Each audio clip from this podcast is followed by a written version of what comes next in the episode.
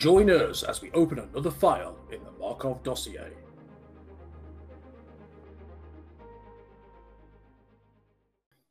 File number Epsilon Gravity 120-260-03.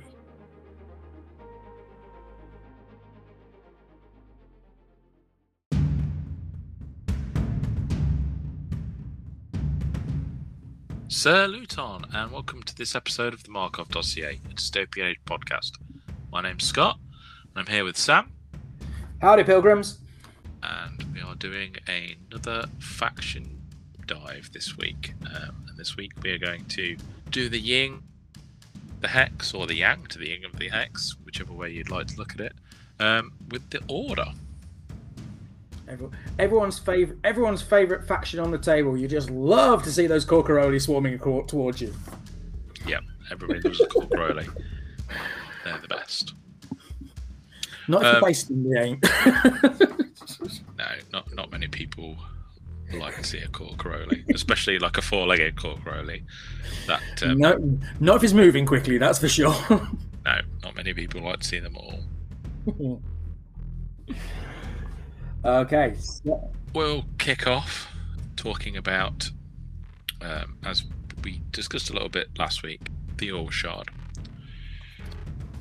The All Shard is essentially a another sentience, another entity um, of, of pure energy. Essentially, we believe it is the the intelligence, the non-emotional side of um, this divided universe or um, words. Uh, uh, uh, it's the intelligence side of a previous entity that has ascended to pure thought, the word I leaving behind what we think was the hex. Yes. So it's very heavily hinted at in, in the Order's background section in the Wild West Exodus book. We went over it quite a bit last week, so uh, go over it again. But whereas the Hex has sort of gone to seek out people, uh, well, entities to attach itself to, to cling to the desperate and the deposed, the All Shard has sort of settled into like An a state of its establishment role, aren't they? Yeah. They're, when they, if if the hex is the outcasts and then the unsettled, the order are the conservative thinking center, moral center of the you know, the the the thumpers of the this is an outrage. Those kind of people. Yeah, yeah, and they are they are deathly opposed to the hex. Um, they are its antithesis. They want to see it removed from the galaxy. They want to see it wiped out completely.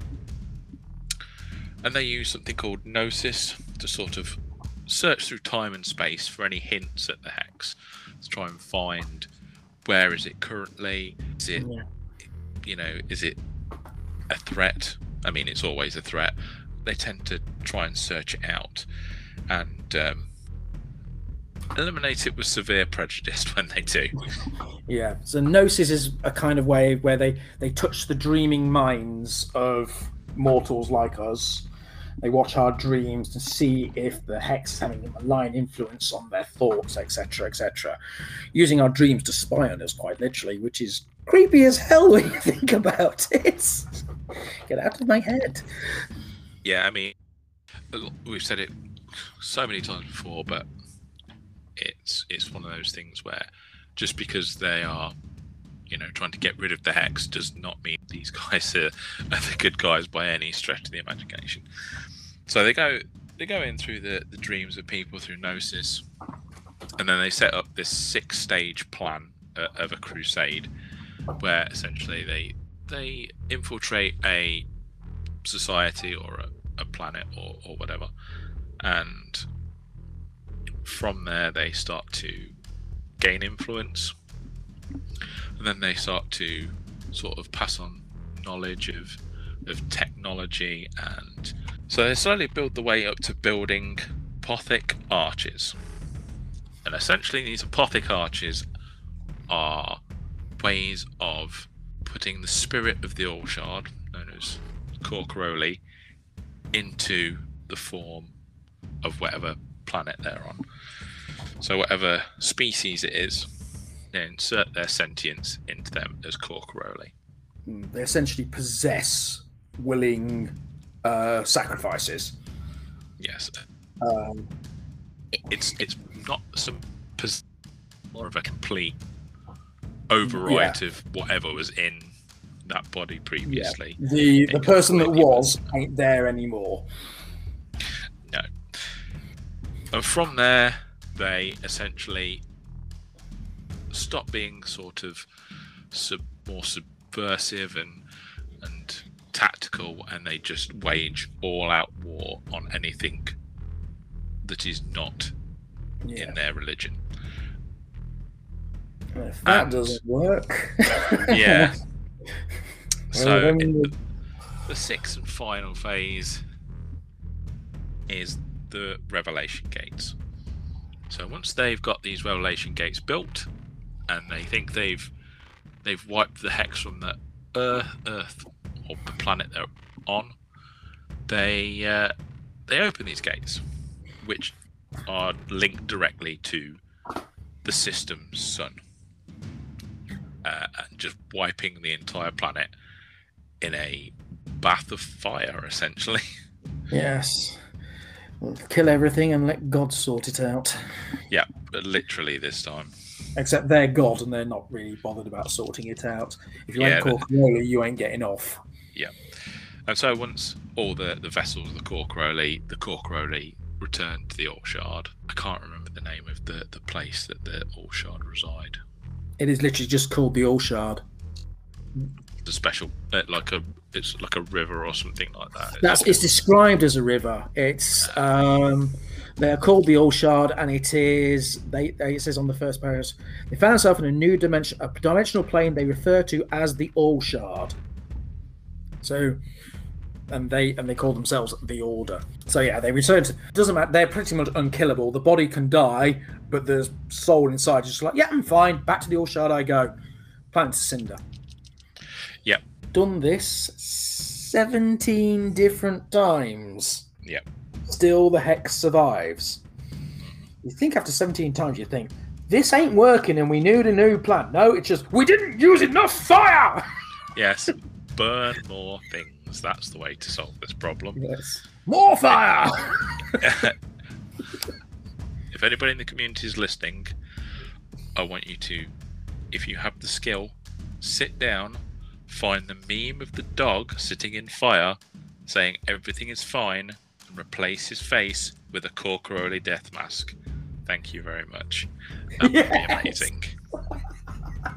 oh, I want to do that now. I want to get my, my Photoshop skills cracking. That's to be awesome. Yeah, amazing. Um, so, yeah, they've done this 17 times. In one of the instances where they went to find the hex, they came upon Earth and the island of Thera, which we've talked about before. Mhm. But something very strange happened. All of a sudden, in the blink of an eye, Thera and Atlantis, bye bye. gone, uh, which was a bit of a mystery.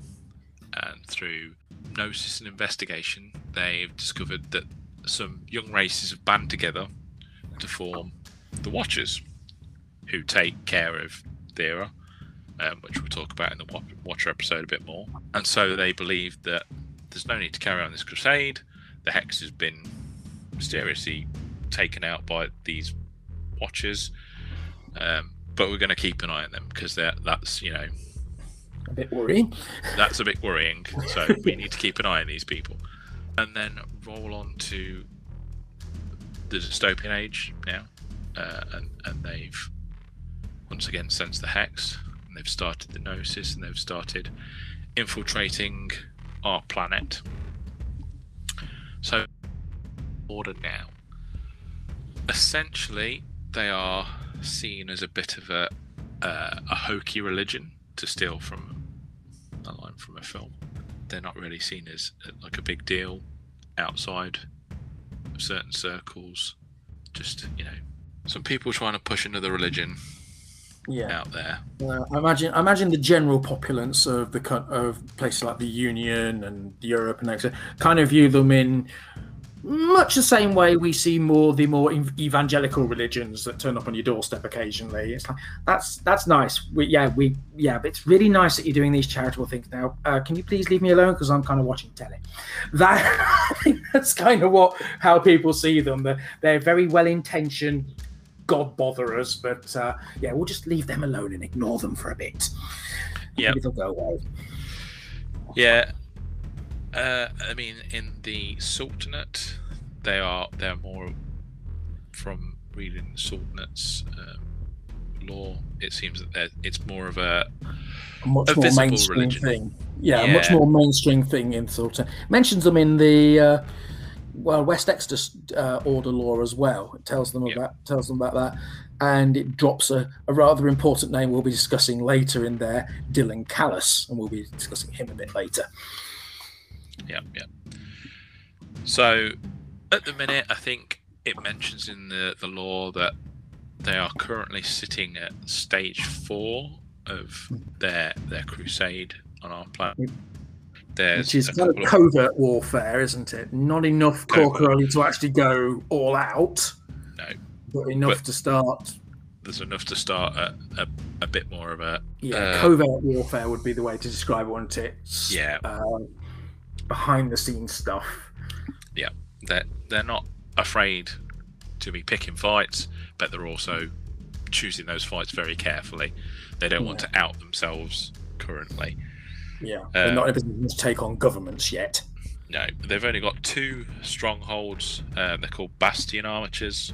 There's one in the Rocky Mountains, which took a long time to complete. They had a lot of setbacks, a lot of um, issues getting getting it built whereas the one in the Sultanate is in Persia, yeah. and that was up and running fairly quickly. Like they had yeah. no, they had no problems whatsoever. The um, the Sultan was very uh, helpful in getting that up and running for them. Just Google it. I've just remembered. Okay, right. The one in the Sultanate, according to the law, is called Izad Ka- Izad Cast. I was not going to attempt to pronounce that. Izad so. Cast but it's actually a real place. Um, here it is in the Wikipedia. There's a Wikipedia for it. Izad Kast Castle is located in the Izad Kast in the Fars province of central Iran. The castle was built during the Sassan, Sassanid Empire, 224 to 651 AD, and functions as a fortified wall city on the ancient Silk Road through that ran through central Iran, and was the second largest adobe building in the world after Arg-e Bam. I'm going to apologize if I've said that wrong. Okay, so it is actually a real place, and there are, if you look on the Wikipedia article for it, there are some very impressive photos of this. Uh, some artwork from it from the 1920s, and uh, the crumbling ruins of it now. That's in, that is really a, really impressive structure.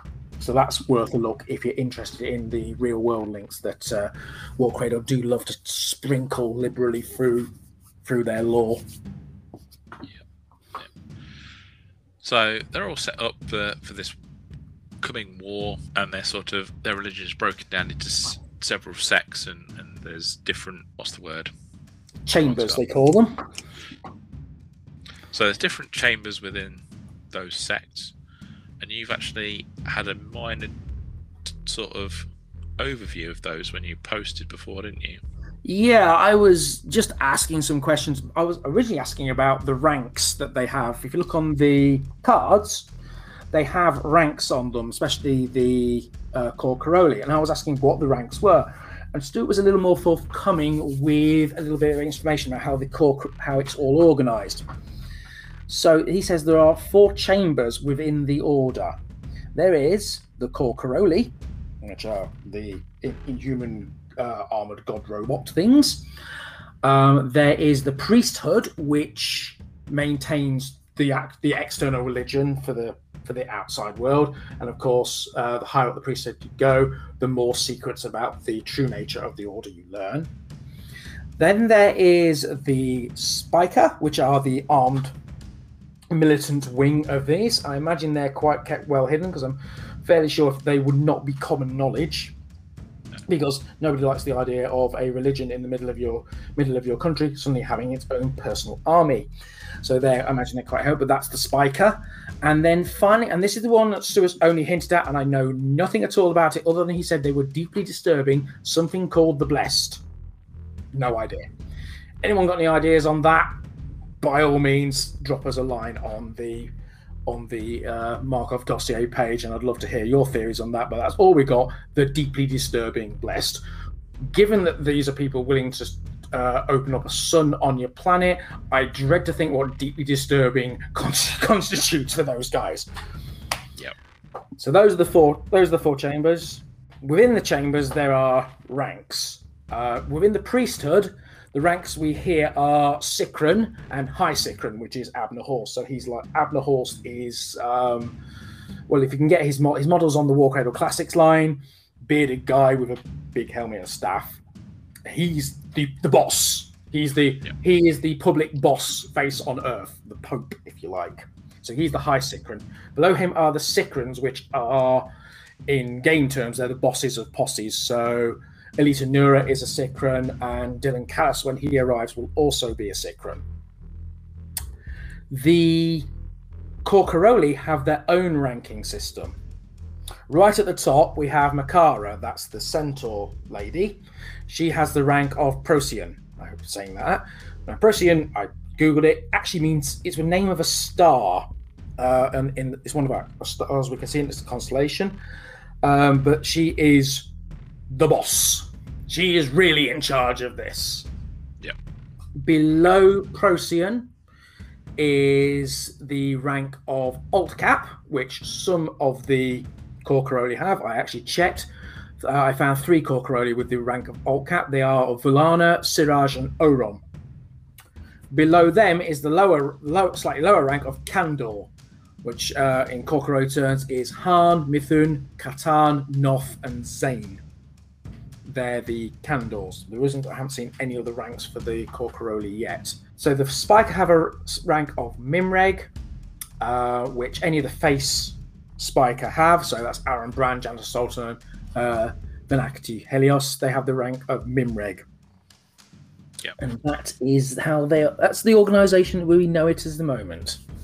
Yeah, and it also seems like they have um, some like divisions among those as well because um, there's the Estrella, which Elita Nora is the head of, which is the portal vanguard for the Spiker, um, Yeah. or, or the Corcoroli uh, Spiker. Yeah, definitely the Spiker. Um, so there's probably some sort of divisions of, of things within them as well, but they're not mentioned other than in the background. And that's that's essentially the order. hmm So we'll talk about some of the characters now. We'll start with talking about the head guy, um, the Pope of the Order, if you will, or the the High Circon, I suppose is the appropriate term. Um, Horst Abner. Now, unfortunately, there's very little details on on and, and it sort of it's the same with a, couple of the other guys we're going to talk about. There's not a lot out there for the Order because a lot of the stuff is Warcradle classics or hasn't been released yet for some of the, the other characters. So all we really know about him is he's he's the head guy. He's the High Circon. Um, he writes, or it, it's seeming that he's writing the main entry for the Order in the Wild West Exodus book, and it sort of alludes to the fact that he's not really that keen on burning the entire planet down to get the hex. Yeah, he's looking to save save the planet. Uh, still, still seems quite keen on killing killing the hex, but he wants it to be actually do this job properly and not kill everybody. Thanks, that'd be great. Uh, and, and that's pretty much all we know about him, really. He has a a fierce opposition in another character we know a little bit more about, who is Alita Nora. Alita Nutter. Well, that woman's not sane. no, um, she is described as a zealot, um, and she, she wants to move to the next phase right now. She's like she's not happy they're sticking at say at phase four. She wants all out war immediately, uh, and she is very vocal about that. And she is trying to seemingly get some sort of opposition to Abner to try and enact this fifth phase um, immediately. I think what's really disturbing about her is that she was fully aware of what becoming a Corcaroli entails, but was still quite keen to do it anyway. Yeah, she absolutely it was it was her main goal. Um, mm, she's kind of annoyed that she's just been given. She's just the commander of one of the most elite forces, spiker forces that they've got, uh, and she doesn't think that's good enough. No, um, she's she wanted to be a, a Corcaroli. She was not given that she was instead given, like Sam said, the uh, command, which is the Portal Vanguard.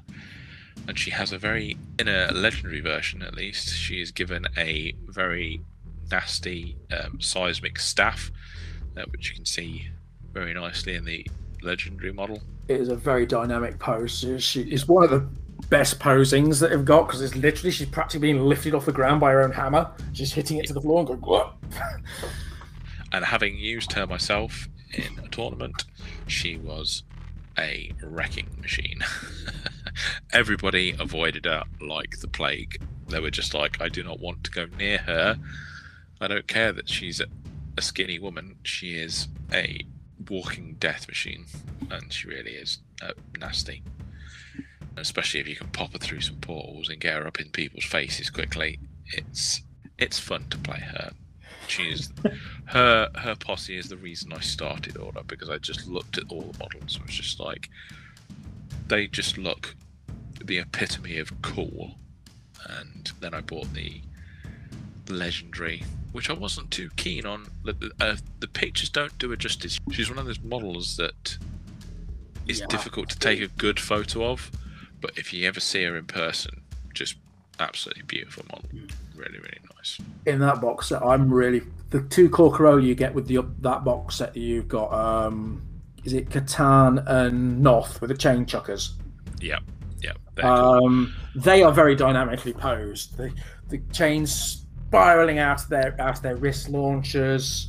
Very cool looking models. Yeah, they are really really nice models. Um, again, like it made me want to buy more Corcaroli because yeah. um, they're really nice to paint.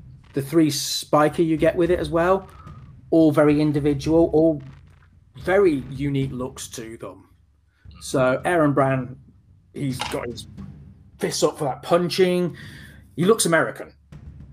Something about him that just says this guy's American. Just the whole swaggering pose, the way he's got a bandana across his face, the short hair, and the punching looks great. And then you've got Jana Solto, who's got the whole Greek helmet thing going on with the crest and the portal glove and the face mask. And then you've got Venat Venati Venet I can't say it's an Italian Venatici Helios, which is Greek. I think that's a Greek name actually. Uh, with her very cool looking jumpsuit, uh, bright, weirdly bright glowing eyes on her card. Her actual eyes are glowing. It's not a mass. Yeah, all the eyes are glowing on the rest of them as well, I believe. Aaron's got normal eyes. His eyes really? don't glow. But uh, yeah, all the others, just, uh, Elites don't glow and horses don't glow. No, it's just Venazzi and possibly Jana. Yeah, Jana's glow as well. That's interesting. I don't know if there's any significance to that. But yeah, very cool looking models, each with their own personality. Um, and that, that, whole box set is is just gorgeous. Yeah, and Helios is one to look out for if you're a Union, Union player agent, so she can be taken in the uh, secret agents posse. Yep, and the infernal investigations will take her as well. He actually mentions oh, yeah. in blurb she's got contacts throughout the Union. Yep. Isn't she the one with the thermite grenades? She just thought I'd bring this little incident up. Solar grenades, yes. Yes. uh, I, what I'm referring to is the first time. Uh, I think it was the first time out with them. You bought it them out. It was the it? first time. Yeah. You you you threw a thermite grenade. Was it was it at my lawman or uh, my son's. No, it was your son's. Um, because Yeah. I just thought I'd I'd been cut down to two people in one turn. yes, my, And my like, son's right, lethal, lethal dice rolling, and, and uh, was it Custer just going on a rampage? Yeah. Uh, I was just like, I'm not having this. I need to at least kill one unit. Instead, the grade come directly back right at me, to you, over me, almost directly on top of you. and I rolled a one for my saving throw, and I was just like, well, great. It was a very spectacular So- way to die. So much for the All Shard. Um, luckily, they have redeemed themselves quite significantly since then. So yeah, you ki- Um, you kicked my backside with them um, at least Yeah. twice. uh, I wiped the floor with somebody at the tournament as well, um, and I did pretty well in the other two games I played. So they are they are not to be sniffed at. No. Uh, so moving on from the Portal Vanguard, we'll go to the Corcoroli with Makara, who is the head of the Cork Corcoroli. Again, there's not really a lot on her. You know, she's the head of the Corcoroli, or we assume that she's the head of the Corcoroli. Um, and she is on four legs instead of two, which is very interesting. Yes. I asked. This is one another thing I asked Stuart about. Why is she a centaur? Because I was trying to work out because they possess a human. That would mean backside to her, or is something really horrific going on here? Stuart's answer was very interesting. Um, Makara has been obviously uh, the Order are essentially timeless and she has a fate. And the older they, the, they get, they get attached to old form. Makara's rather attached to a previous form from another planet, and she either asked for or somehow made her vessel resemble that form again. So at some point there was a planet full of centaurs that the Order wiped out at some point, and that's what Makara's gone with. She's made her made her centaur. So Lord only knows how that happened. it's uh, it's a curious thing. There's no explanation of this, but yep, she's a centaur. Deal with it. Yep, she's a centaur, deal with it. And trust me, if you play her, you will have to deal with it because she will get up in your face quickly. She will stay there and there will be nothing left anywhere near her. She Yeah. is rock solid. She's got. um I'm just trying to find the rule. Where's she gone? I've lost her. I've lost all the pages. Right. She's got forceful strike, basically, which basically means if she runs fast and hits you with it, it hurts. Oh, there she is. Yeah. Yeah. Uh, ball rush and forceful strike. Once during its activation, they spend one action point to double the piercing value of a single strike action to a maximum of six. Uh, Lance has a piercing of four, so basically you're hitting you with a, piercing six. Yeah. That ain't fun at all. and she can focus charge actions and all this. Yeah. Very, very nasty. But she's expensive. I think it it counterweights some people have said that, you know, or she's too powerful. I'm like, she's 200, 215. 215 points. Yeah. You'd expect her to be powerful for that. Yeah, yeah, that's that's a lot of points for a model. Um, Mm. I mean, only needs you a thousand points, and if you're going with her posse, which is all Corcoroli, don't is going to left. eat it up. I think if I if I remember rightly, I did it just for curiosity's sake.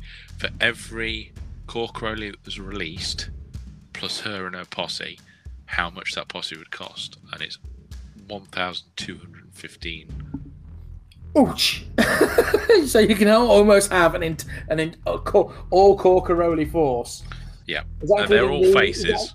Is that include? Oh, that's not including the Lum- the Lumion to Nyx cohorts that you can get. No, no, pack. that's just the faces. So you only got nine models total. only. But Nine they're all unstoppable Corcoroli. tanks. So Shot I mean, cannons and oh my lord, no, you just wouldn't want it, would you? Actually, with with, with only using Corcaroli, can any of them teleport?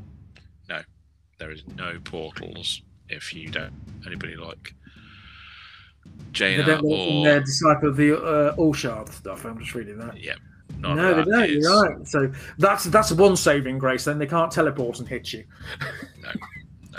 They they have to walk across the board, apart from Makara, who will just trot across the board at you. What's the average? Oh, they- they've got Q5, so they're not exactly slow. No, I mean they're not they're not really slow, but at the same time Yeah.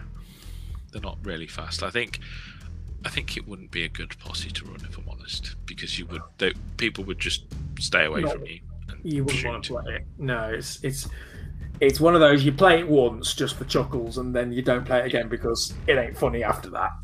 Yeah, when I'm doing the research for this podcast, I was very tempted because I kept having to look at the device. Very tempted to buy it, but. Oh, yeah, because you haven't got enough things to hit me with at the minute. no. More unstoppable killing machines, please. Yes, I, I, I, need, I need to start getting some creations. Yep. I need to buy. I need, I need to buy. I need to either buy uh, uh, Annabelle Hamilton's set or Byron's set. Either of those will do me just fine, and then Creation Seven on the side. That'd be fun. I think Byron's posse versus a Corcoroli posse would be very interesting.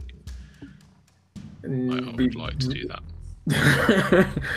uh, can, uh, that depends how much. That depends how much uh, disrupt you can chuck out. a very quick one if you can chuck disrupt out. I can't remember if you can. Uh, I don't think I can actually. I don't think that there's a lot of hazard, but not a lot of disrupt. I don't think. Oh, that suits me fine. yeah, I'm, sure looking, I'm, going. I'm, I'm just skipping through cards now, and yeah, I can see hazardous, hazardous, hazardous, uh, brutal, parry, fatal, torrent, fatal. Oh god, yeah, there's Yeah. there's lots there that's nasty. So, talking about the um, head of the Corcoroli, we'll touch on the Corcoroli as as a whole. Mm. We've also discussed how they made, and, and there's lots of different faces.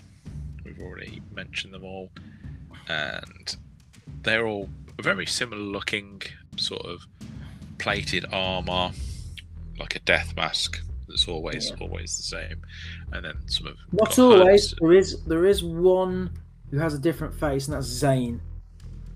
Zane's face is different to all the others. Oh, really? He's got a little. He's got like a little um, American football style grill across his mouth. I forgot about that. Yes. But he's the only one that does for some reason. Hmm. Well, the only one that's so far. I mean, I imagine there's Yeah. probably some more to come. Maybe not, because I mean they are supposed to be limited, so potentially there might not be many more we see. But I'd imagine we'd see maybe one or two more, or maybe when the Sultanate come out in Lost World Exodus, um, because all of the Corcoroli are they have the specialist trait, so a lot of them can be used in Yeah. a Sultanate force. And And nearly all of them have the Sultanate uh, badge on them. Yep, yep. Um, all, I'm looking at the faces. They all have the Sultan. Whether or not they're actually from the Sultanate originally, who knows? I mean, this is pure speculation. There's nothing to back it up. But I imagine if there's a lot of portals and they build these portals um, to get the All Shard into them, that portal technology is fairly um, usable. So I imagine just between the two um, fortifications they've got, it would just literally just be walk through the portal and you're in Persia. That is Yeah. my guess. Um, but that is just pure guesswork. And the last person we need to talk about is Mr. Dylan Callis.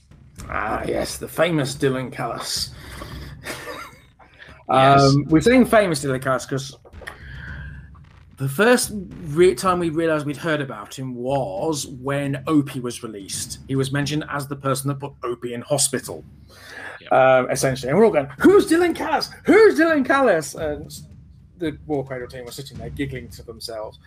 And all of a sudden, we, we desperately re- and then we realised, you know, Dylan Callis is actually mentioned right here in the Wild West Exodus book, and we'd all everybody had just it just gone over their head. But he's right there in the original order thing. Hang on, let's find it here. So if you want to read about Dylan Callis, page 105 of the of the rule book, and it, it says here. Uh, it is fortunate that in hunting down and destroying enemies, our orthodox in our, of our orthodoxy, we have found allies. After bandits using hex-tainted weaponry were found to be raiding the city of Erdene on the border of Greece, I dispatched Sicaran Dylan Callis and his spiker. Or do you say spiker or spicer? Uh, I say spiker. Spiker. Spiker Iap- Iaptus to cleanse them from the region. Now, I think Iaptus means hunter. It's Latin for hunter, I think. Uh, cleanse them from the region. During this action, Callis saved the son of the Ottoman noble, and within the year, the order found sympathetic supporters within the Sultanate. It also mentions a bit further on how uh, Callis's wit and intelligence were were key to getting what they wanted. So that's Dylan Callis. If you want to read more about a bit more about Dylan Callis, at least see what he looks like, go to the Warcradle Studio blog and it's diary entry number 12, which gives you quite a bit more about uh, Callis, and we get some drawings of him and his posse. And they look great. They really do.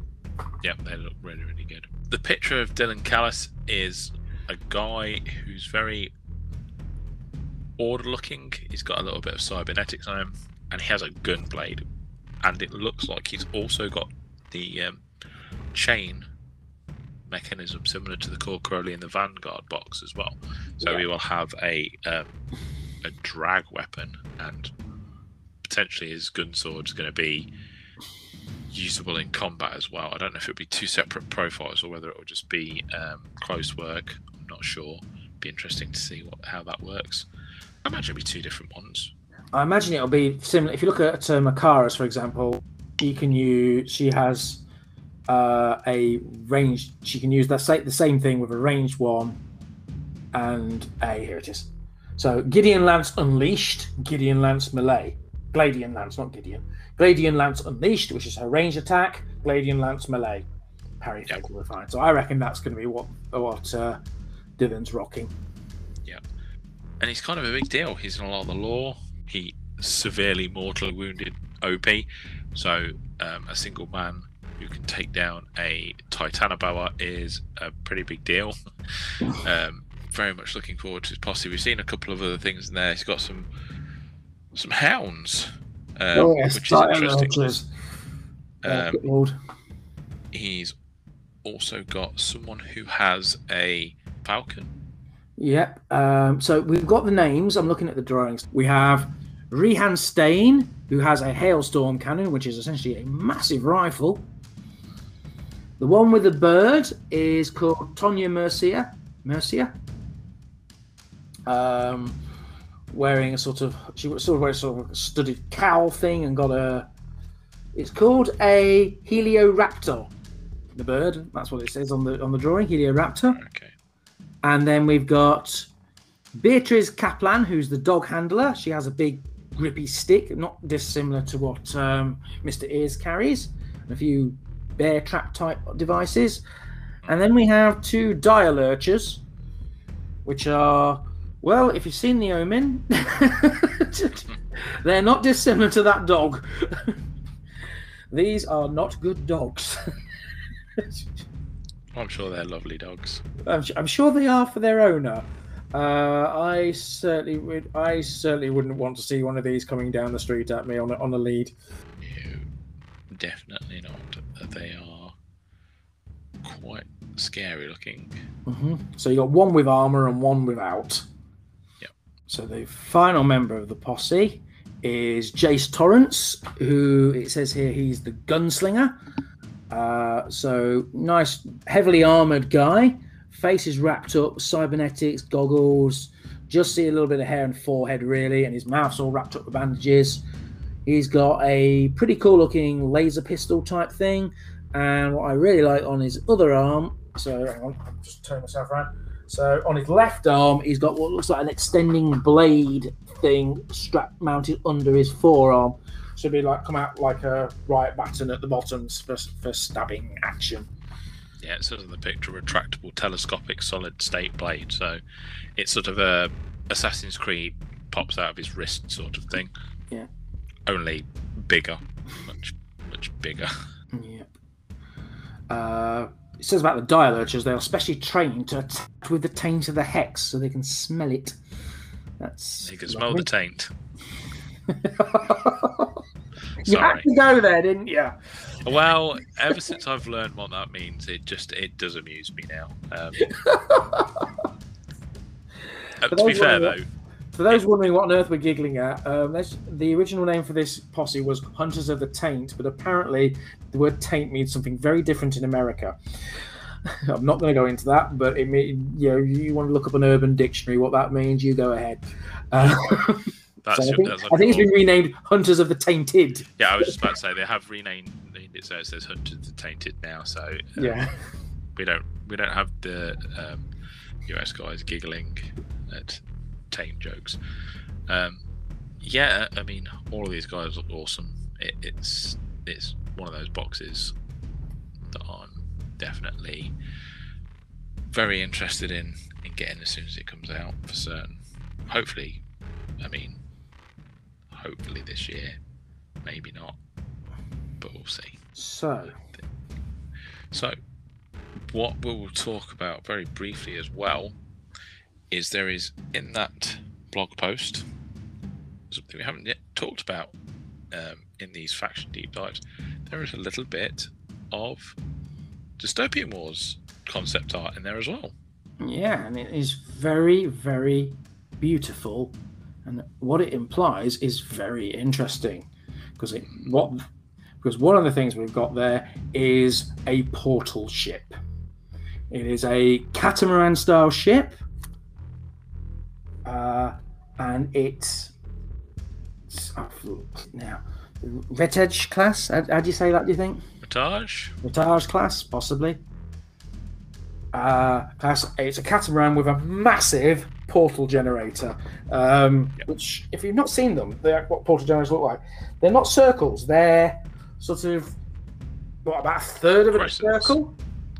They're crescents. Crescent. I would say is is the best way to describe them. They're Yes. sort of crescents. They're very reminiscent of the uh, piece of arch for the pilot from the original Alien movie. They, they have that sort of crescent and then ridges inside that, like an indent, um, crescents and sort of overlapping armor plates and indents inside them.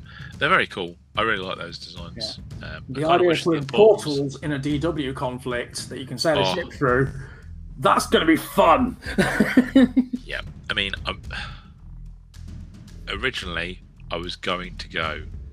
Uh, I've now gone to Crown and Imperium for my fleet, so I was going to go Sultanate, but I, don't like the main Sultanate ships, and I don't think, from what, like the understanding of the law, is that because they're not on all-out war, Mm. these ships will probably be limited.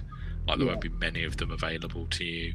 These will be your Um, support. What? These will be your support squadron. I think the main fleet that comes out is the that we're going to see first is going to be the human vessels. We're not going to see the Corcoroli ships for quite a while. Now, I have just zoomed in on the portal ship, and I'm noticing lovely little details like little Corcoroli masks all over it. Uh, Um, oh my god, this miniature is going to be awesome when it comes out.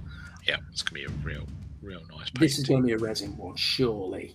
Yeah, I would say so. I'd say both the ships that we've seen art for are going to be resin. I would have thought. Um, Mm. That's a close up of the portal emitter. And then there's the other ship on there is the Corcarolus Destroyer, which it describes as never answering hails, never seen on deck. And essentially it this has got basically this is Corcarolus don't have to be human shaped. This one I think is literally a ship-sized Corcoroli.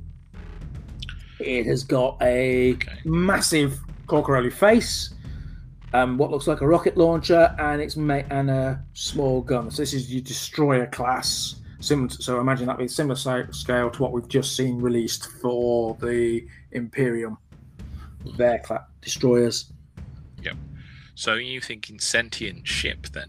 I'm thinking sentient ship. Okay, that's interesting. I never even considered that idea. I just assumed Corcoroli not interested in what anybody else is doing. They're just going to do their own thing and Hmm. smash face. Okay, I- I like says- that. it That's says in the interesting. description here. Corcoros destroyers are proving to be a boon, boon to the Sultanate naval operations. Though the Order usually only spoils a handful of these vessels any given time, it cannot be long for their influence in Sultanate provides necessary shipyards and workers to rectify this. Uh, oh, no, it had a bit about uh, mysterious and lethal. These silent hunters have no discernible crew on deck and never respond to communications from other Sultanate vessels. That's in small right. You have to look directly below the actual drawing of it. It's in Yep, small writing. That's very interesting. I never considered that's a really, really interesting concept that they put a sentience into a ship to fight. Oh, love it. Well, similar to what the uh, well the the Enlightened do it with uh, automatons, but this will Yep. be a whole this will be a whole sentience. Yep. This will outsail an automaton any day of the week. Yeah, I'm going to say this is a like sentience that um, has been around since literally the beginning of time. So Can you imagine being that one? What what shape can I be this year? Am I going to be a human or oh maybe I can be a horse like Macau? No, you're going to be a ship. What? going to be a ship. You've got arms and legs or anything? I've just got a missile mouth. I suppose that's pretty cool. Fair enough. At least have arms. I have a little robot arm. Oh, that it's got to be something like that. There's a living brain in there, or something. There's got to be something alive in there, but wired into it. I think because they can only possess a living thing. But I be think, something like that. yeah. So that's a terrifying concept. Still doesn't know. Maybe that's the blessed people who get turned into giant ships. I don't know. Yeah, like we're putting sentience into a non-living thing. That's a really bizarre idea.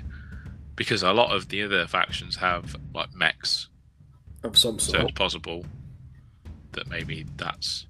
I mean, uh, Crowley sort of that, not really, because they're living creatures. So it would be hmm. interesting to have some sort of sentience inside a non-living thing.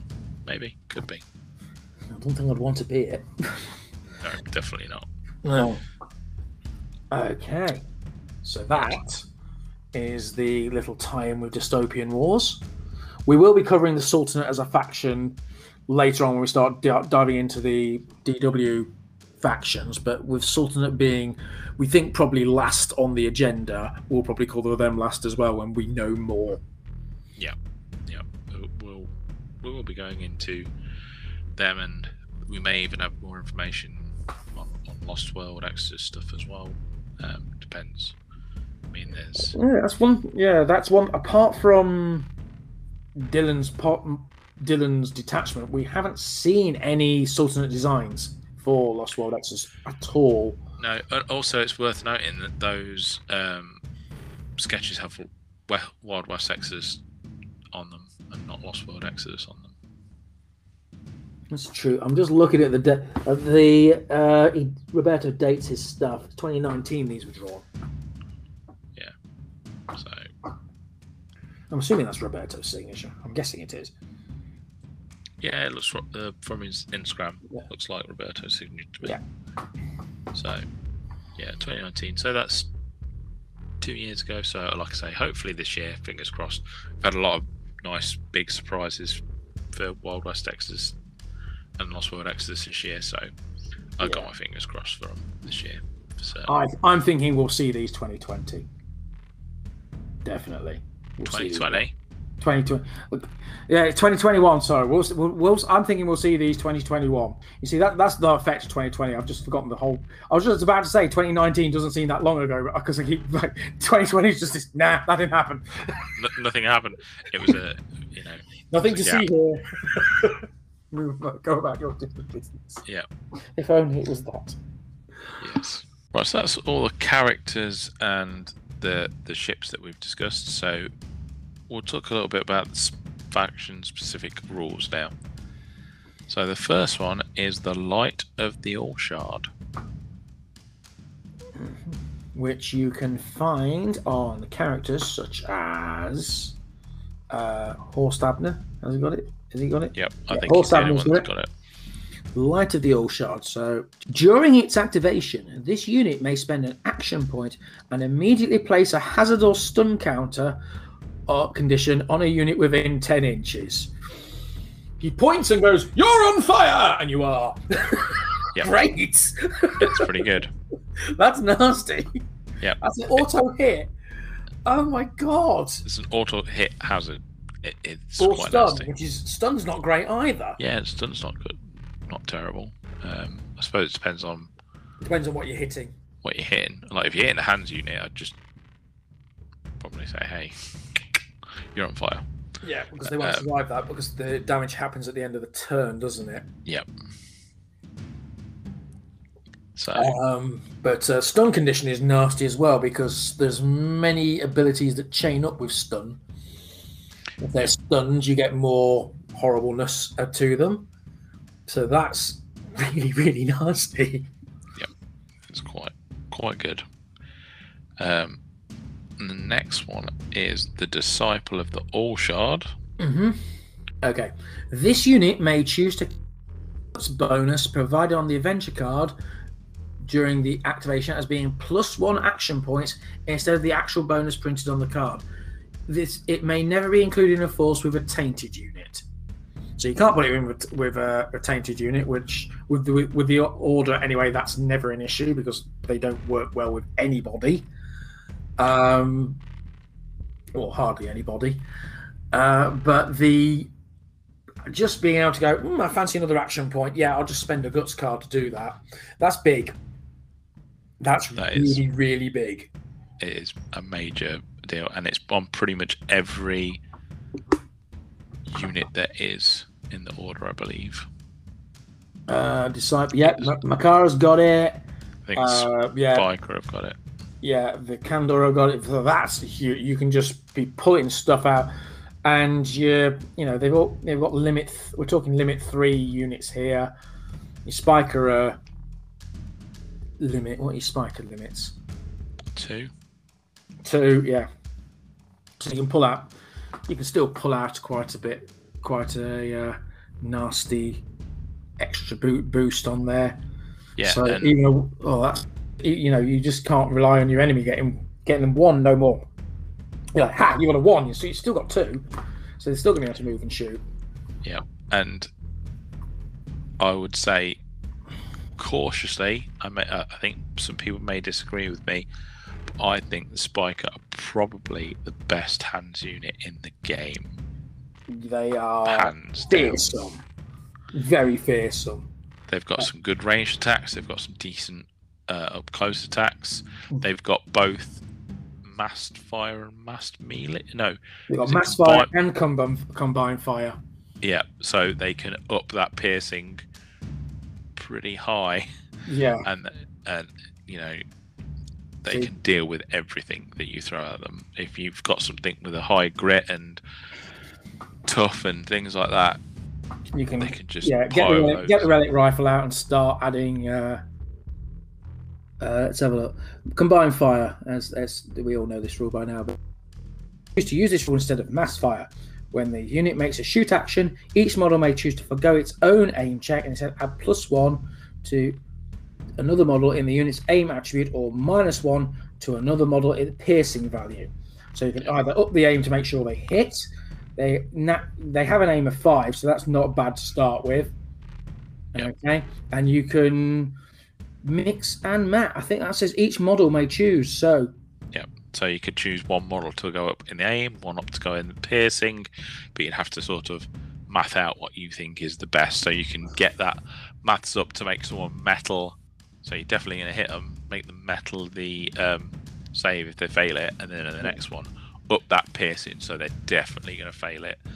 Um, it's just getting the right balance of getting the right, yeah, um, yeah. The rifle's got an RA of two, but yeah, but you, you've got to again split your unit, with Yeah. who's shooting, who's not shooting, etc., etc.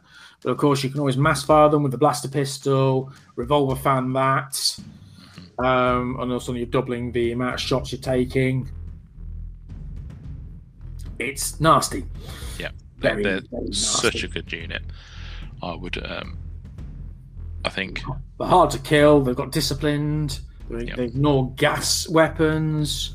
They've got that disciple of the All Shard thing. Yeah, you're just gonna struggle killing these guys.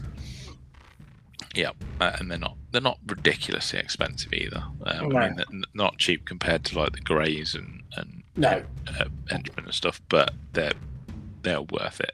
They're definitely Yeah. worth it. Um, the next one is Core Corollas, the the rule everybody loves, which Mhm. essentially means they ignore most conditions. I think all conditions, if I remember rightly. Stunned, it says stunned and disordered do not cause attribute penalties, although they still count as having the condition. That's important when you're trying to get met, to get them to metal. Mhm. Okay, so even though they aren't taking the hits to their limit and so on, they still they still have metal and still can't metal again while they are stunned or disordered. Hazard condition has no effect on it at all. If applied, it's immediately removed, so you can't set them on fire because they're essentially metal suits armor. Furthermore, the ignore, ignores two points of piercing uh, when taking grits unless they are blast or attuned, which means it only avoids one point of piercing. So that's still hard to kill. Uh, this is this is one of the reasons the soul hunters exist because they a lot of them have the attuned, and you can focus and you can focus it. The problem is, of course, there's only so many soul hunters, and Corcorolus can actually outnumber you. Yeah. Um, and you still need to uh, get through their metal. Yes, and they've got a, a most of them have got grit six instead of Yeah, I'm looking at Grit Six here. I'm looking at Han, Grit Yeah. Six, so. uh, and they've got Dying Breath. yes, So even if you kill them, they still shoot you. yeah. and, and some of them have got counter strike as well. So, yeah, like yeah. if you hit them, they they, hit back. you back, which you know.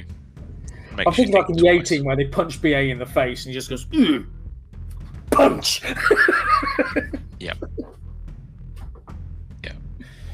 Definitely.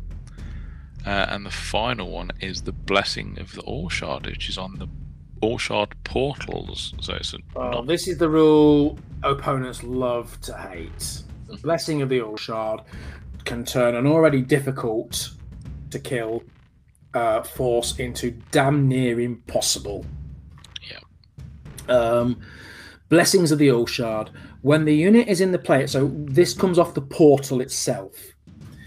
When the unit is in the play area, units with the uh, the Spiker, Blessed, so there's a reference to the Blessed, or Corcoroli traits within five inches of any portal models, but not Totems, Hexalis, or Profanus, it has to be a portal, can make a mind check if they are declared as the initial target.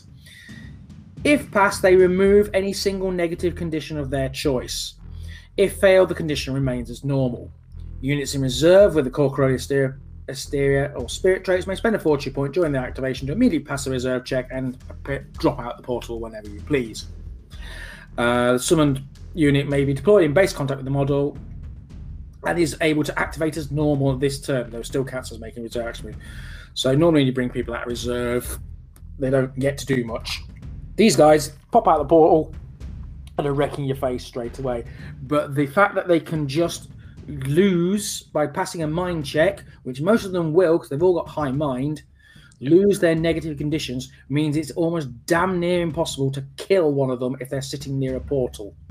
Because they can just go, okay, lost me to so I can metal again. And I can metal again. Every time you target them, you can metal again. So the only way to get is not declare them as initial target, which means grenade weapons do that because they don't. Oh, you can target someone else and then Yeah. hopefully scatter. Torrent weapons, no, you're still got the you're still the initial target, but you can catch them by being the having somebody else be the initial target and catching them under the template. Mm-hmm. But that's about the only way about it. You just your only hope is to destroy the target the portals and destroy them. and they're grit eight. And they're grit eight. That ain't easy to kill. So you can waste a lot of firepower trying to kill the portal. Could you have killed the? Could you have gone? So sheer weight of die. If they're sitting on a portal, the only thing that's going to save you is sheer weight of dice. Until they just can't. Met in one turn, you need to roll as many dice as as you can. Yeah. I swear, I'm bringing my son next time you bring those out. I'm just like, just roll those. Just roll them. Roll, roll. Eat gat cannon. 10, 10, 10, 10, 10. Get out of that. My, I wish. Yeah, I'm going to say I, I parked a um, unit of Core Corcoroli Nix cohort right next to a portal in one of my games, and Are Nick's They- the ones with the cannons or the weapons? yeah, they're the one the cannons, 15 inch rate of fire two cannons with piercing three. And there's three of them. Yep, and there's three of them. They've got an aim of five, and because I wasn't planning on like they were right next to the objective, I I sent I essentially just planted them there, and I just I didn't move them. I put them on uh, lookout, and anybody that came, because a lot of stuff is 12 inches or less, and I was like, you You've come got to me, you come to me and see what happens. And like any condition that was on me, I just took a mind check, got rid of it, and then blasted back with the like piercing three rate of fire two cannons, like six six dice. Um, rate of fire two, and I think they had um, brutal on them as well on a crit. And I remember getting a crit on one, just wiping an entire That's uh, entire group of faces out in, in a turn because they they just tried they to do come indeed brutal on a crit. They are special, refined, so they get the. They get that. They get that brutal on a on a nine or a 10 Mhm. Ouch. That's just gonna be nasty. Yep, they are. They were horrible to deal with. I didn't do it again because I felt really bad about it afterwards. So I didn't put them on it again. Um, I'm sorry I, killed wish- you. in the third game, I kind of wish that I had done because I, I did, they did lose them very quickly. Um, I think the guy I played sort of uh, had heard. And what have you learned? parked What have you learned about that in tournaments? Mercy Um, is for the weak Yeah, in tournaments. but it's my problem. These problem. people are not your friends. um, is I have two problems with tournaments. I always feel a little bit bad if I table somebody or if I like do something and I'm like, oh, that really really well, but the other person didn't really have much chance. Oh, that's a bit bad. And my other problem is I always go for the fun option over the smart option, which in a tournament is not the thing to be doing. Um, you should I always disagree. go I for would, the I would rather play fun than uh, min maxing for me. It's all about the fun for me. I don't care if I, I don't, you know, I don't care if I lose. Uh, but yeah, I, I do get what you mean. You, you you pull a move off and you think, okay, I feel bad about that, but Yeah. at the end of the day, you are in a tournament to win. yeah, I mean that's. I mean, I know that's the purpose really of the tournaments.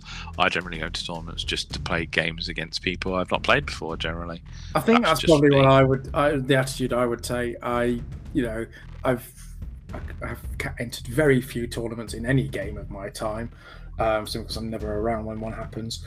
Uh, but yeah, I, I just want to play for fun. Um, if you win, great. If I don't win, fine. But y- Yep. yeah, if you're gonna, there is that thing though. If you're gonna put lot at the end of the day, if you're gonna play in tournaments, you've got to be merciless. If you want to win it, you've got to be merciless. Yep. Or you can take the fun option and go, let's have some fun with this and see what happens. Let's not do the smart thing and sit my Corcoroli next to their next to their portal. Let's one of one- my favourite ever games that I've played wasn't Wild West Exodus. It was a game called Beyond the Gates of Antares, Hmm. and I played in a tournament, and I played against a guy, and we had like a proper, full-on, down to the last guy battle, and we went backwards and forwards constantly. In the last turn, I had two choices. I could either go for the draw, or I could go for the like the victory. The victory would have been something like if I'd have rolled. I think I'd needed to roll like a a nine, a nine or more on two dice. Yeah. I just needed one, and I would have took this guy out of where he was, and I'd have Was that on a I'd won the D10 or a game. D20? Uh, on a D10, Oof. and, and, or I could have just said, "I'll halt," and Yeah. call it. We'll call it a draw. And I was just like, I can't not because we'd had such an epic fight. I can't not just go. Uh, I'll take Yeah. the draw. I'll, I'll Yeah. take the points. It's I was not. just like, it's not I've- role playing, is it? I've got to go for it. I've got to try it. And I didn't get it. And I was like, oh man. But then because I'd the risk was that if I'd attempted and failed, Yeah. he got to hit me back and he didn't fail. Yeah. So, So he took the risk and he won. Yeah. But at the end of the day, that's a better game. And at, at the end of the day, it was a much better story as well, and it was much more fun. It was much, much better game. Um, it's still one of my favourite games I've ever played, uh, Yeah. just because it I was get, so I get that close. totally. It's like that dinosaur game we played, we played with you. I could have easily just moved Helena out the way. Yeah. She she has the um, fight or flight. Uh, but I thought, no, let's see what happens if the dinosaur gets her. Ah, she's been eaten. That's excellent. and sometimes it is just fun to just like go for it. And, and if you fail it's still a good story. Hmm. um, it, it doesn't matter if you fail like nothing's going to change. You're not going to sort of be booed on the street if you fail at a game. It- it's it's it's just fun. You might as well just go for it. Uh, kind of wandered off topic a little bit. No, but I think that's I think that's I think that makes a good story. And I think that we definitely should keep this in. yes I, I will keep this in for certain. Um, Where were we? So Corker. So yeah, all Bless sharp you. All Shard portals are horrible, and we hate them all. Unless Or- you're not. all shard portals are amazing I love them so not take any in your uh, posse Uh, yeah, yeah, yeah. Right. So, same as last week.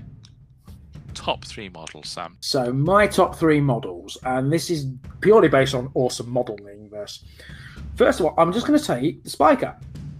They are, for my for my mind, outside of my beloved uh, enlightened zom- dead, death zombies, they are the best looking models for hands there is.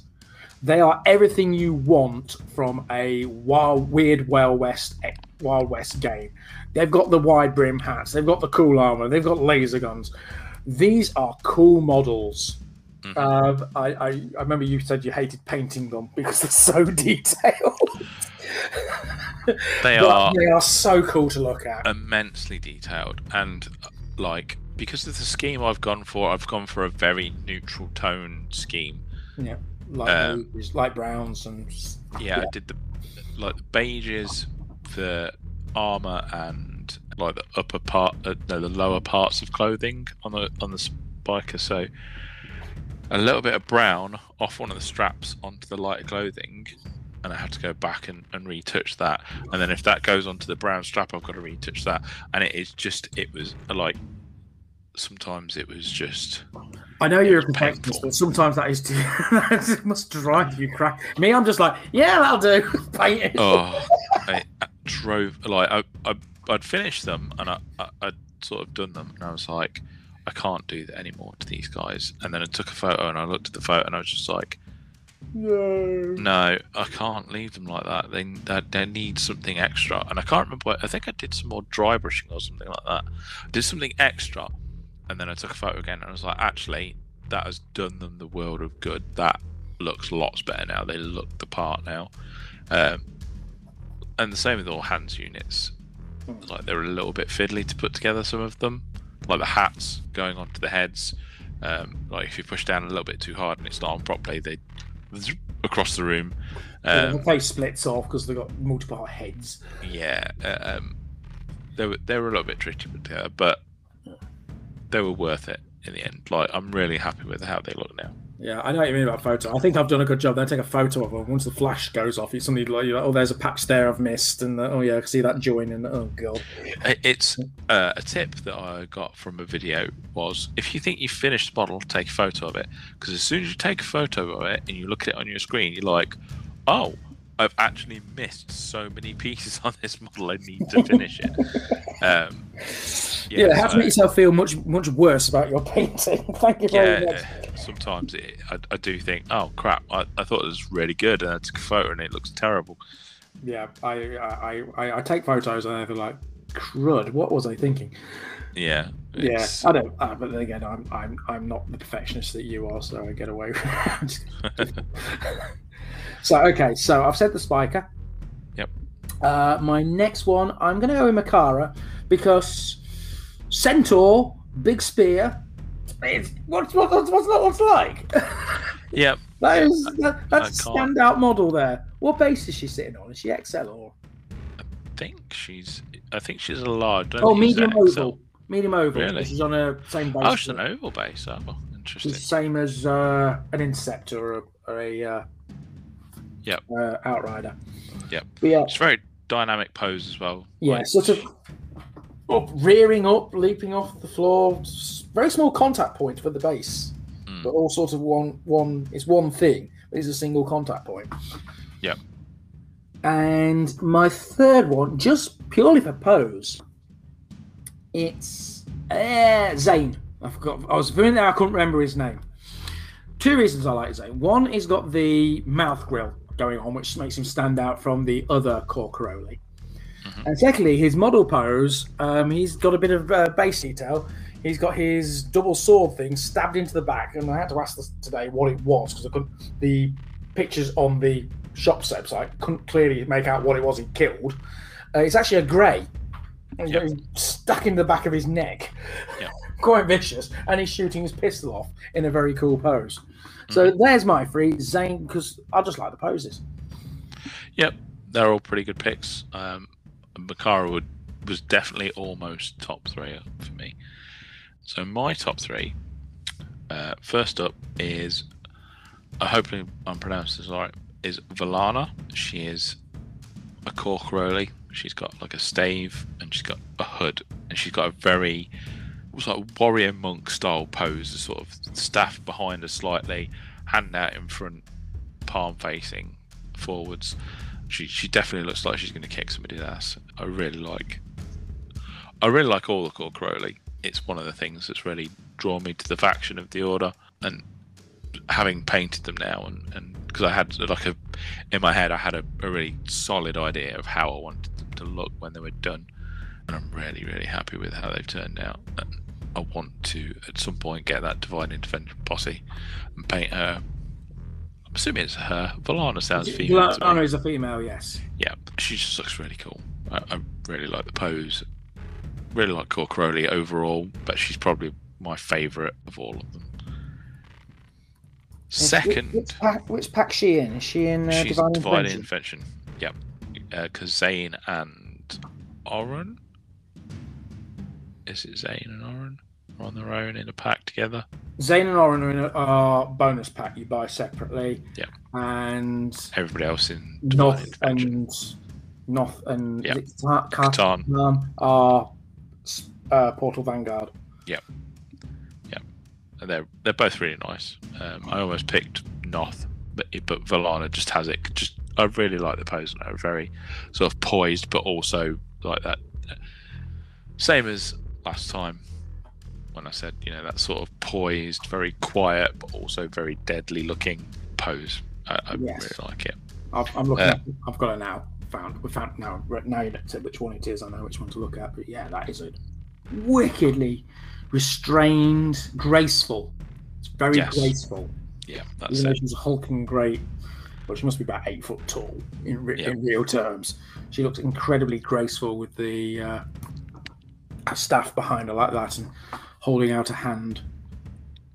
Yeah. So my second pick is the Tumbler, which is basically a monowheel bike. It's you know it's a concept that a lot I've seen a lot of. Um, the old Skaven Doom wheel was very similar, sort of a single wheel with some somebody inside. Uh, I've always that liked that aesthetic, uh, and I think the Tumbler does a really good job of like this high technology, fast, deadly looking vehicle.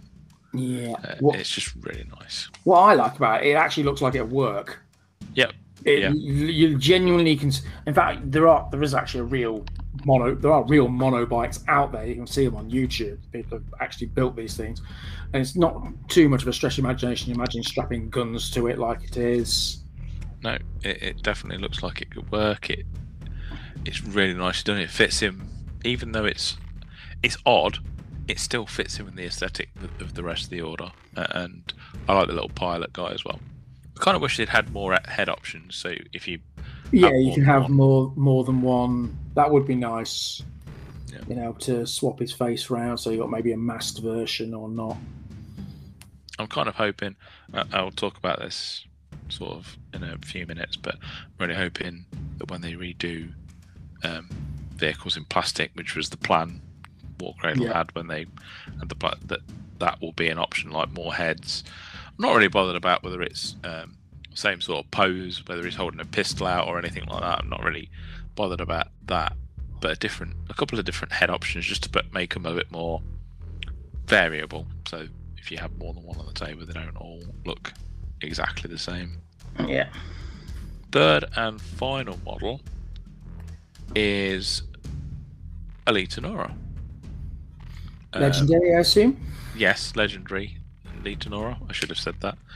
She she just looks awesome, and like I said, it, I don't think the photos do her justice. She just conveys that sort of seismic staff pummeling in the ground and rock and smoke and stuff flying everywhere. And she just looks she looks a little bit deranged in the face and like smashing her foes is is bringing great joy. It's just a lovely, lovely model, and it went together so nicely. I was really worried it'd be tricky to put together, but it went together really nicely. And painting it again, I'm not. One of my problems is I don't enjoy painting humans, and I was worried when I picked up the order I wouldn't be able to do them justice. And when I first did my original Elita, she didn't turn out quite how I planned. She didn't look quite right. I don't know why and even now when I look at her, I'm like, mm, she still doesn't look quite right. But legendary, I I was so happy with how she came out. She just she looked how I sort of in my mind's eye had, had pictured her when she was done. So very nice model. Okay, so that's our top threes for these for this faction. So future releases, we've already covered the Hunters of Taint. Don't really need to go over those guys again. However, talking of vehicles coming out in plastic, we do have the Spear of Light and the, uh, the Pillar of Light, which Stuart has said they are redoing them. I'm assuming in plastic now. Maybe the pillar's still in resin, but I doubt it because it's so big and their their aesthetics will be tweaked ever so slightly. They're not changing the look. I'm imagining it's going to be the same as Eiffel and Legendary Tesla, where they just tweak scale, tweak scale, add bits, and that's the only thing other than mm. the Hunters of the Tainted we really know. And obviously the Dystopian Wars ships, but again, we've already really mm. talked about those. But yeah, the the redoing the vehicles very interesting because I really like the both of those. Yeah, it's a shame it's definitely a cool looking bike. Mm, it's very um, cool. It's twin split front wheel, and it's bat wheel twin split. So it's actually it's actually a quad because it's actually got four wheels, but it's arranged like a motorcycle with the spiker riding it. Looks really cool. Um, it's still av- the old, the original is still available. Should you want it? Yes, but yeah, the, thing is, you want more than one. I think yeah, it's uh, pricey. Yeah, it, it's quite expensive. The Pillar Light, probably not more than one, but I just, I think Warcradle have done a really good job with Eiffel and Tesla in just making those proportions a bit better and making the, the model a bit better. So I'd rather have the updated version. I can wait. I don't really need. I did build a list in 1.8 with the spiker, and it was very spiker centric, where I had three tumblers, three spear of lights, and a pillar of light for transport and Horst Abner because he can help the Spiker do certain things and, and, get out of reserves and stuff like that. And it was quite there was quite a lot of bodies in it, and with three three of both types of vehicle as well. Um, I think I think if I remember right, the Spear of Light had it some sort of if there's more than one of them, like they could combine fire or something like that. Maybe I'm just remembering. But I remember there's a reason I was like, I'm going to take three of these because it'd be awesome. I think it's.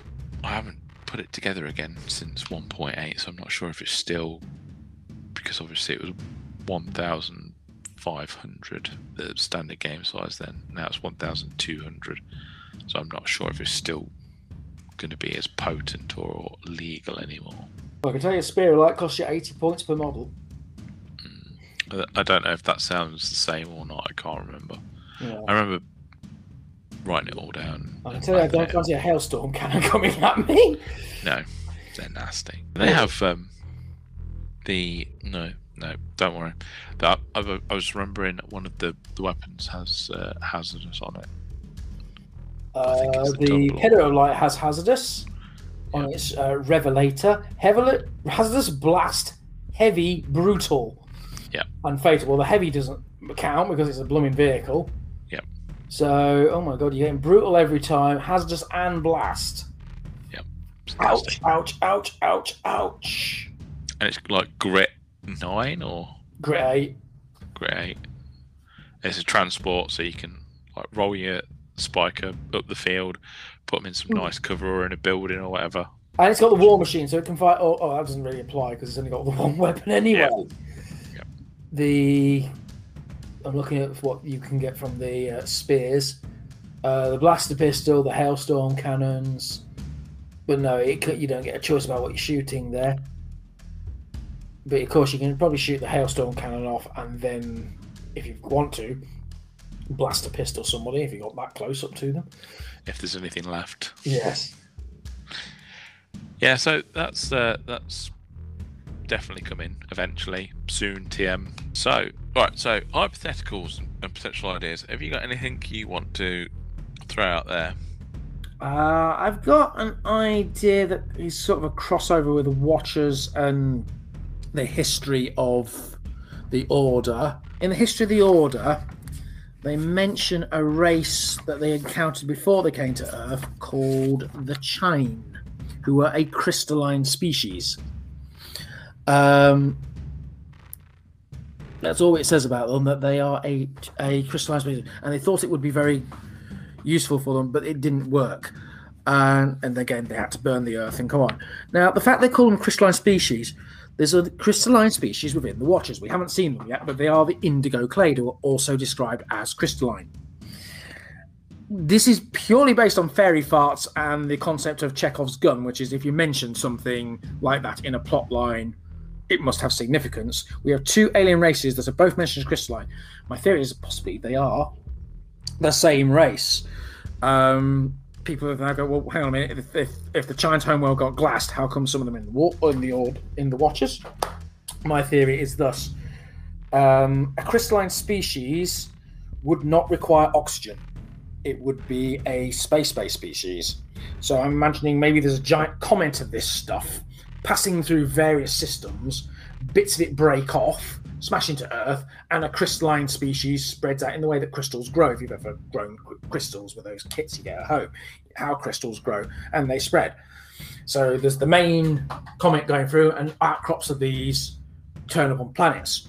So maybe the Chine that the Order and Hex encountered was one of those outcrops. But somewhere along the line, maybe another outcrop of it got, or maybe even the main comet itself has been brought into the Watchers and been renamed the Indigo Clade. Um, they are described as architects and engineers, I think, in the in the uh, Watchers Watchers thing, but literally it's just a couple of lines. So that's my theory that the Indigo Clade and the Chine that were previously encountered by the Order are one and the same. Not much of a theory, but it's an interesting one. But again, kind of- based on Chekhov's gun. Fits in with a theory that I've had, and it's essentially that if the All Shard is is timeless, it, it can go back in time, it can, you know, do all these things. If the Watchers are a quote unquote threat to them, if they see them as somebody they need to be keeping an eye on, as the old saying goes, keep your friends close but your enemies closer. If they could infiltrate somebody like maybe the China, maybe uh, like another completely different alien race, and have them have that religion grow within their society, and have you know some people just keeping an eye out for the uh, for the order in the Watchers Council without overtly outing themselves. I think it'd be really interesting to have like a Zealot clade uh, or a, a Zealot race that has a lot of All Shard Order presence within them, but they haven't gone to that phase six yet, or they may not even be intending to go to that phase six. Their intention is literally just to keep an eye on the Watchers. What are they doing? We need to know what they are up to because they could be a problem at some point. I like that. Yeah, um, the idea that the uh, infiltrators start infiltrating and then maybe become true believers. Yep. it's it, it definitely fits. Um, because we suspect that the the Watchers can be uh, influenced by the hex. We, in fact, we've seen that in the in their history that they are influenced by the hex in the early stages. We also have the uh, the night the cerulean nightmares, which are clearly hex been influenced by the hex as well. So why not be influenced by the other side? Yep. Can you imagine something like a Corcoroli uh, magenta or, or something Ah! like? You know... oh yeah, thanks. Just just combine both my worst nightmares on one. Thanks for Oh. that. Yeah. just uh, just that I just really like that idea of the Zealot, you know, devoted to the All Shard faction, but without being overtly um, out there. Any other theories? Uh, other than um, if well, if the boat can be a Corcoroli, what else can be a Corcoroli? Um, maybe the Pillar of Light doesn't actually have a pilot. Oh, that's very interesting. I like that. Let's have a look at the picture of it. Oh yeah, there is a cockpit on that. If you look on the actual model, there's a very obvious cockpit above the ram Okay. and a hatch. So maybe that's not automated. It's a shame. That'd have been a great theory. Yeah, that, that, Shut your own Congratulations, theory you're a tank. Woohoo! Jackpot! Yep, you don't get much better than that. It's better than being a, a ship. Yeah. Uh, I get seasick. Never liked the ocean. Anything you'd like to see model wise? I'd like to see them bringing in. Well, I suppose we'll see it when the Lost World comes out. The actual, so non non spiker human troops from the Sultanate. So we'd see a much more Middle East feel to their design, which will be definitely artistically very pleasing. I think. Other thing, I mean, obviously, I want to see Dylan Callis's team turn up. But they're just two teams of Spiker. There must be other specialist teams of Spiker out there. Definitely. Yeah. So you might have uh, a Spiker team that's specialist in defense, for example, the Bastion Guards for the things like that. So they'd be very hev- very good at defending, digging in and defending somewhere. For example, that might be a might be something we see in future. Yeah. I would very much like to see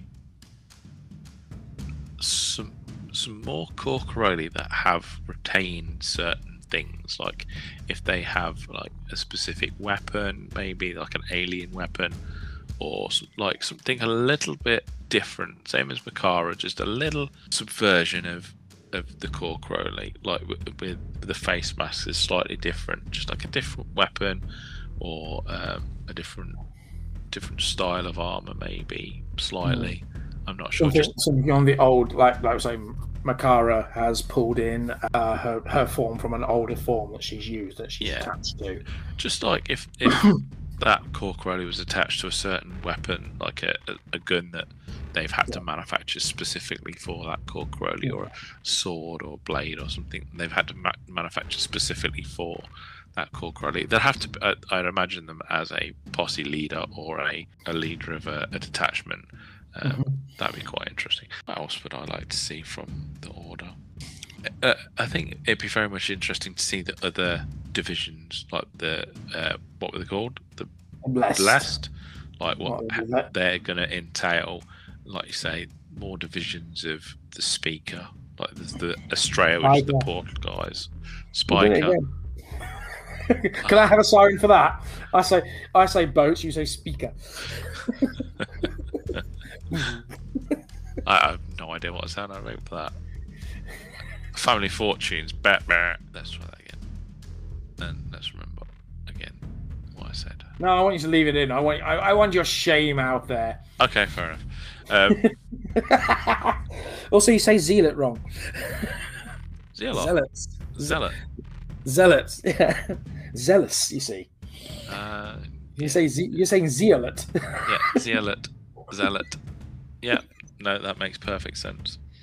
Um, I've completely lost track of what I was saying now. Spiker slash speaker slash zealot. Um, yeah. different. That's it. Different sections of the the spiker. What else would be in there? Hmm. Maybe, maybe we, we, as we said, we think Horst is secretly planning to try and stop the apocalypse. Yeah. He would be. You can't do that on your own. He's got to have gathered a few lieutenants who think the same way he does. Wouldn't it be? Oh, I don't know if this would be possible, but it would be very interesting if it was possible.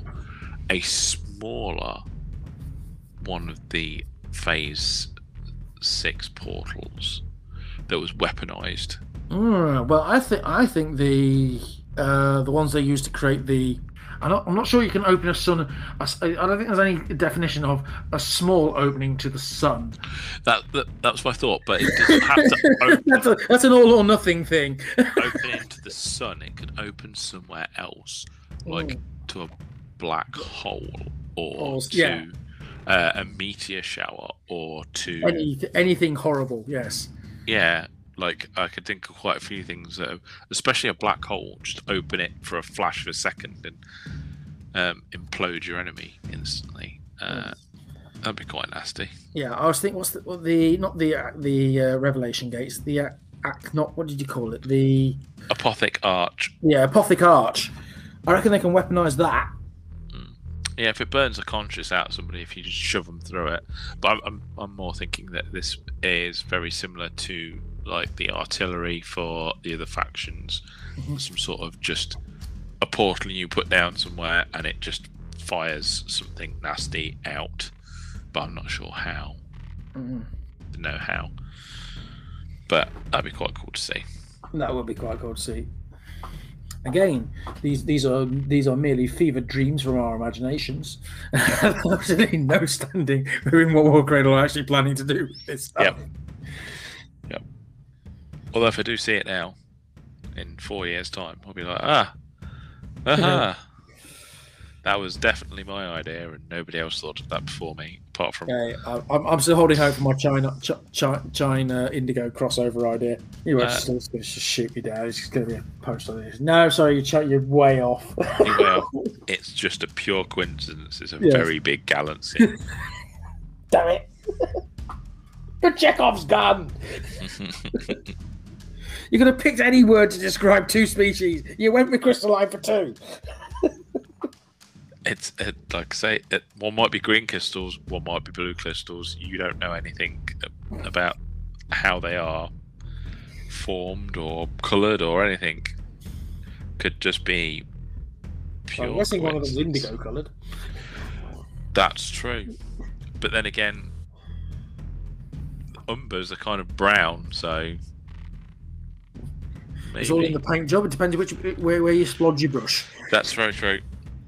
If you knock your Nuln Oil over the uh, desk or not, you have to mop it up with a scarab.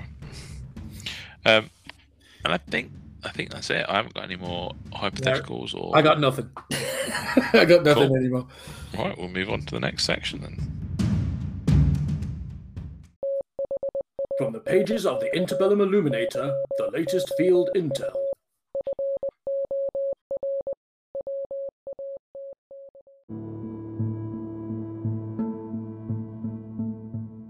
The latest news from the Warcradle Studios is the release of not one, not two, but three Dystopian Wars releases this month, which is uh, Bonanza month for Dystopian Wars. Um, the big news is the Battlefleet Constitution, which is the uh, Union first Union fleet we've seen, Mhm. um, which is they are again great looking. Um, I, lots of lovely little details on there. My personal favorite detail on there is the uh, guns on them all have a revolver style chamber behind them. So they look like giant six guns. Um, we saw Yeah. over these a photo this today released of the of the main battleship with a missile launch on it, which again looks like a revolver chamber, which I think is just a cracking little detail. Yep. Um, they are great ships. So we've got the so we've got the the old paddleboat steamer type look. So they pulled that Mississippi boat steamer and turned it into a warship look.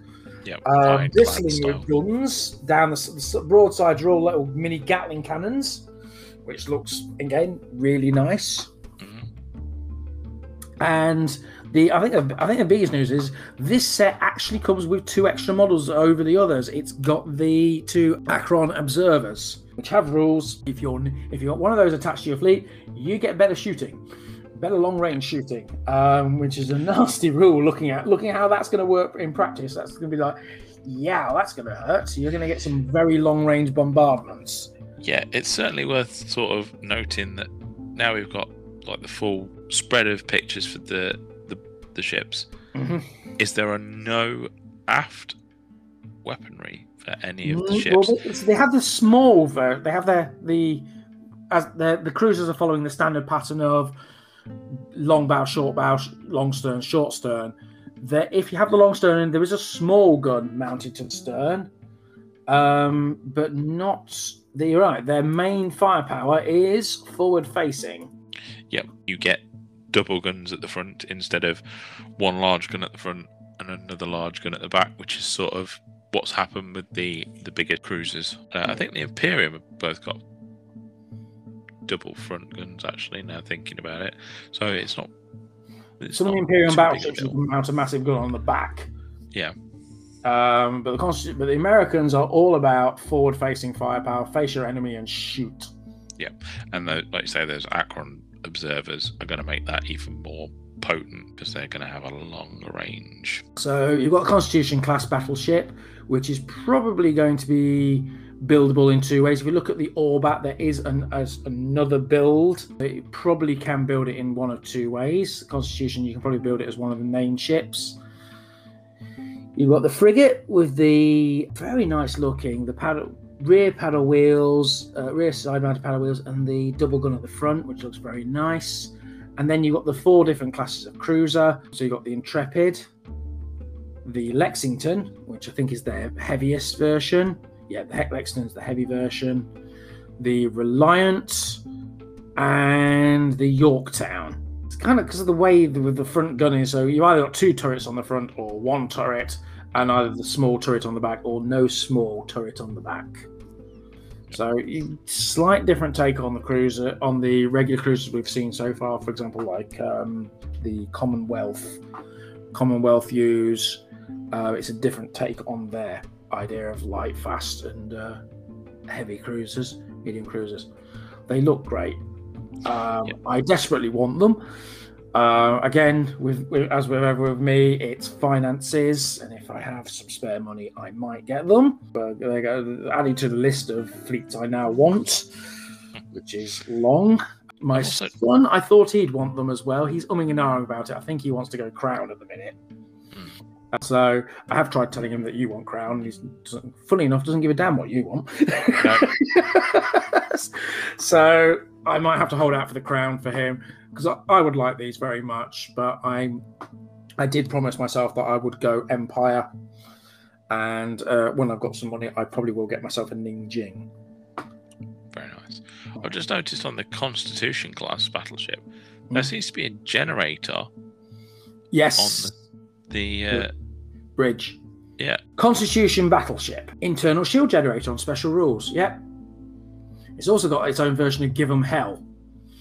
So if Oh, you shoot really? it, shooting back. Yep. Nice, that's on the nice. that- that's on the Union Battlefleet special rules. Uh, oh, very nice. Yeah, There's Give 'em Hell. The big guns of the Union are famed for their devastating barrages. A unit may t- make a special operations action or give it the Give 'em Hell. All weapons with a gunnery special rule in the unit gain the devastating quality. Oh, it's not the same as the uh, well, Wessex does Give 'em Hell then. Uh, all unit weapons in the gunnery special rule gain the devastating quality for the duration of its activation. At the end of each activation, each model in the unit gains a disorder condition. So you can blow the, the out of it, but you're disordered afterwards. Nasty. Yeah. So yeah, there is. So yes, it does have an internal shield generator. Uh, USS Constitution, and the name there was a named version, but it's not on this version. So yeah, so there's the Constitution. Where yes, you're right, it does indeed have a its own own internal shield generator. That's good. Yeah. And yeah, I'm looking at the old one because this doesn't have all the different classes of uh, thing on it. Okay. So, put- so other releases. We've got the Descartes Battle Fleet set coming. Yeah, which is most of the enlightened half of the two-player box set, minus the Hypatia, which I think is going to have its own battle fleet with some more interesting stuff in. Yep, our, our two battleship theory from last time Is completely the- debunked. it's been blown out of the water. Ah, oh, wow, it was worth it. yeah, yeah, it, we lost we lost that theory. But yes, the, the teaser image definitely showed two battleships in the teaser image, but Mhm. only one is on the uh, actual set that's being released. Yeah, it's pretty much the sprues you get and Yeah. the battleship from the two-player starship. Um, yeah. So if you fancy yourself having another Descartes and wanting yet more whale fun, go ahead. However, I do recommend reading the blurb on the box because it does talk a bit more about the relationship between the Physeter constructs and the Enlightened, and it does paint it in a more uh, positive light. It's not like they're just zombifying whales left, right, and centre. it, it is It's, a little uh, more um, Yes. humane. Yes, sort of. I'm, I'm, I'm, I'm not sure humane's the right word I'd be using. Uh, using for. Uh, let's see. Okay.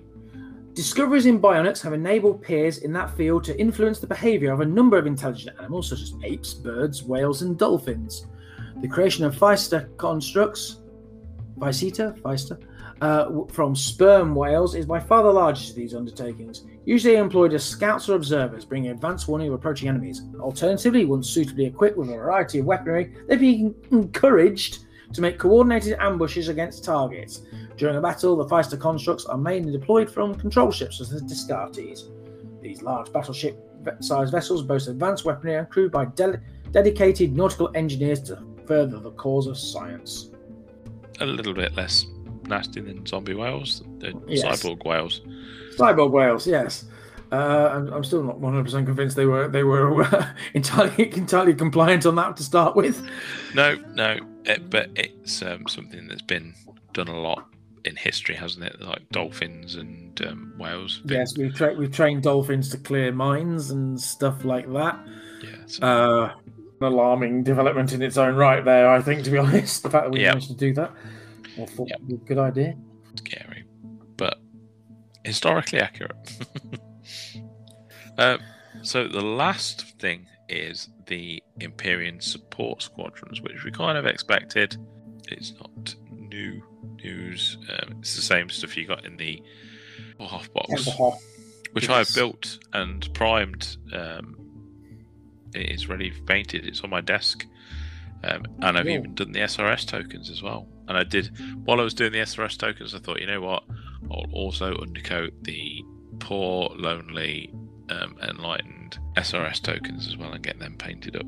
So yeah, Barhammer did a really good unboxing of it. Uh, one of one of Matt's doing it. Matt doing it again. Um, really good at showing what's in there, and I like the fact that, for example, with the Temple you can just flip over the flip over the uh, plane on the deck, so you can have it as either the Blitzen version or the regular. yeah, yeah. I've left it Um, unglued. Yeah, you've left it glued. Unglued. Why? I've left it Unglued? unglued. Unglued. Okay, right. so, did you go with it and build the? Uh, which class is it? The one with the laser, the one with the big cannon. Is that the one you went with eventually? Uh, yeah, I went for the Totens and the Volsuns, and they are they are glued. Um, Uh, you know, I. Did you work out that that's something that's on the sprue that we I scratched my head about? There's little planes that are not What are they for? Did you I, work I that have out? Did no idea. did Um, you glue them to Conrad or something? I, I have no idea. I, do you know what? I didn't even think about looking at it. I completely skipped my mind that the build instructions would be up for it. Do you know what? Let's um, and I'll have a look and see if there's anything there. Constitution's already up. Oh, is it Imperium support. Yes. Temple Hall. Then, yep. So I can see building the main cruiser, the big ship, the big ship, putting. Oh, okay. Mm. It's for the. The um, internal deck. Oh my goodness. that's really okay, clever. right. So if you look at the uh, assembly guides and look at the Conrad cruiser, the two detachable planes actually go inside underneath the main deck. It's a det- It's one of those tiny little details you'd see from a certain angle. Oh my god, that's so cool! That is very cool. I kind of wish I hadn't glued mine down now, but I would never have used the Conrad cl- uh, class anyway. So, yeah, It- but it is. It, that's a nice little detail. I really like that. Yeah. I like the little piston rods as well, so you can maybe you can actually change the angle of your deck. Hmm. I wonder if you can, because you obviously you got your bridge right forward on there.